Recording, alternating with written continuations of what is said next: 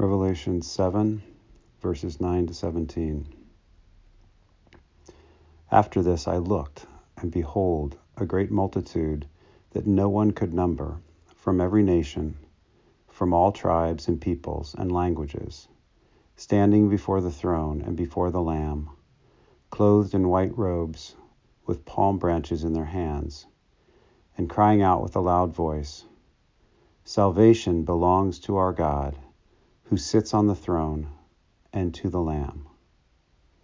And all the angels were standing around the throne, and around the elders and the four living creatures, and they fell on their faces before the throne and worshipped God, saying, Amen.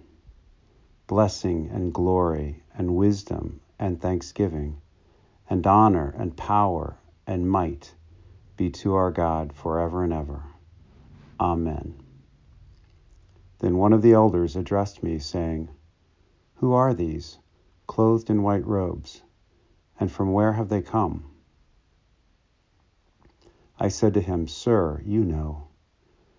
And he said to me, These are the ones coming out of the great tribulation.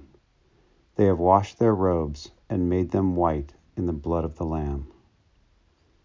Therefore, they are before the throne of God and serve him day and night in his temple. And he who sits on the throne will shelter them with his presence. They shall hunger no more, neither thirst any more. The sun shall not strike them, nor any scorching heat. For the Lamb in the midst of the throne will be their shepherd, and he will guide them to springs of living water, and God will wipe away every tear from their eyes.